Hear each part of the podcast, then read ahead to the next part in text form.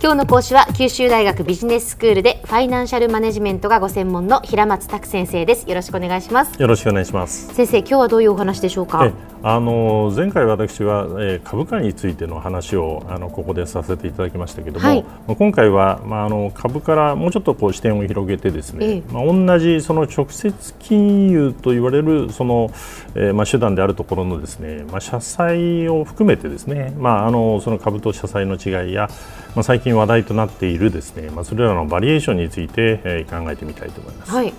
ところでその企業の資金調達方法として小浜さんはこうどんなものが思い浮かびますか。えーとまあ、だからパッと思い浮かぶのはやっぱりその株式の発行とそれから銀行からの借り入れ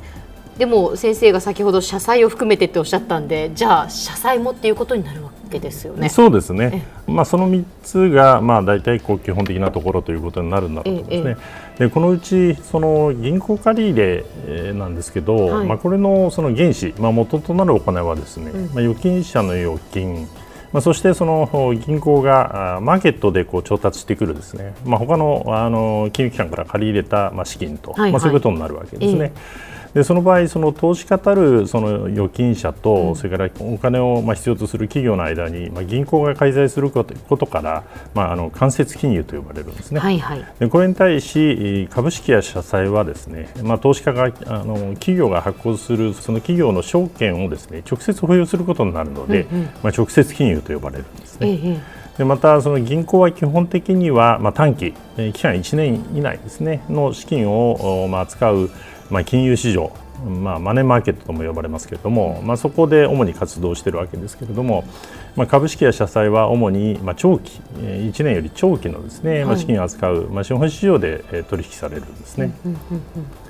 じゃあ次にその社債、まあ、あの社債のことはあまりご存じなかったみたいですけども、はい、えー、じゃあその社債と株式にはどんな違いがあると思いますか。うん、社債というのはいわゆるやっぱり会社の借金ということになるんでしょうか。そうですね。ほうほうほう、えーあの株に投資すると、まあ、元本が返ってくる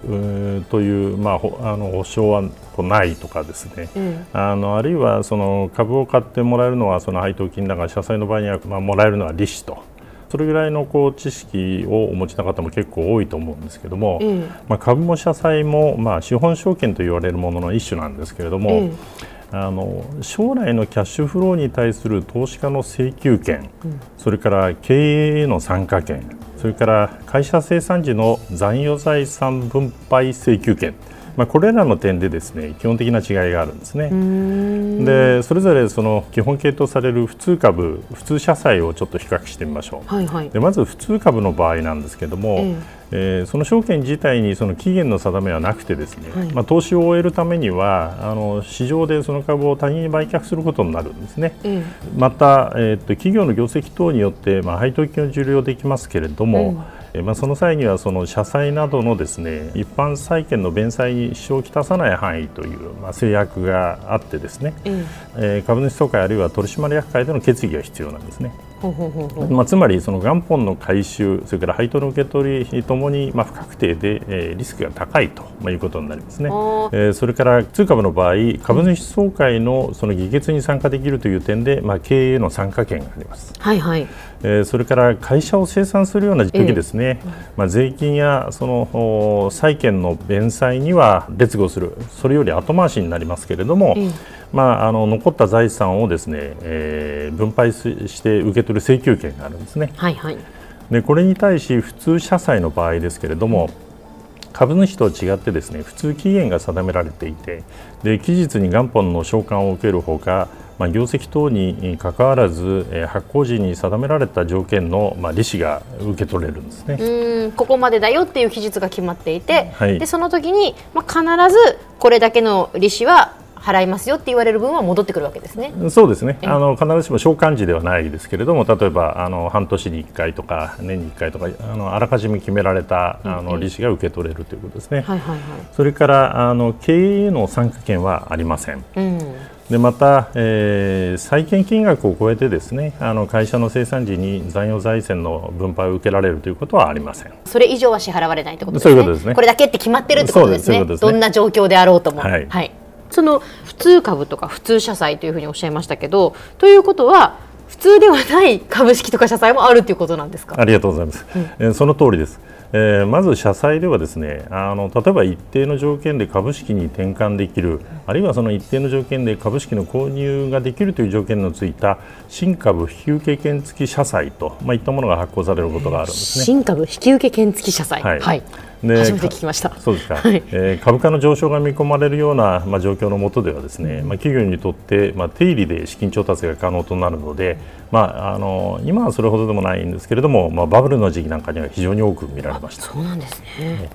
それからまたその利子の支払いやその元本の償還については、うん、えー、普通社債を含む一般の債券より、まあ、順位がこう劣後するあの後回しになるんですけれども、その分高めのその利子が支払われるですね劣後債というものもあります。うん、でこの劣後債も債券ですので、まあ、経営の参加権はなくて、でまたその会社生産時における債券回収ではですね、まあ、一般債券に劣後して、うん、その債券の金額以上のその残余財産の分配を受けることはできないということですね。で一方、株式については、はい、にせんろくねんのその会社法によってですね、種類株式というのがですね、かなりフレキシブルな条件で発行できるようになっているんですね。で代表的なのは優先株ですけれども、えー、その中で比較的多いのはですね、債券のように一定利率の配当金がついたりですね、うん、会社生産時のその残余財産についてはですね、普通株よりも優先的に支払いやあるいはその分配が受ける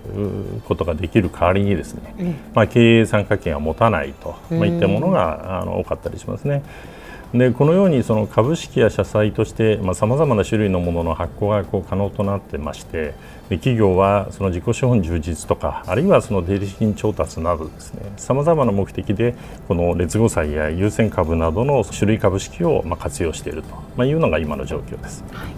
では先生、今日のまとめをお願いします。はい、えー、長期の資金をやり取りする資本市場では、えー、普通株や普通社債以外にも目的に応じてさまざまな種類の、えー、証券がまあ発行されております。えー、それらにつけられた条件を読み解くことで企業のその証券発行の目的を知ることができます。はい、今日の講師は九州大学ビジネススクールでファイナンシャルマネジメントがご専門の平松卓先生でした。どうもありがとうございました。どうもありがとうございました。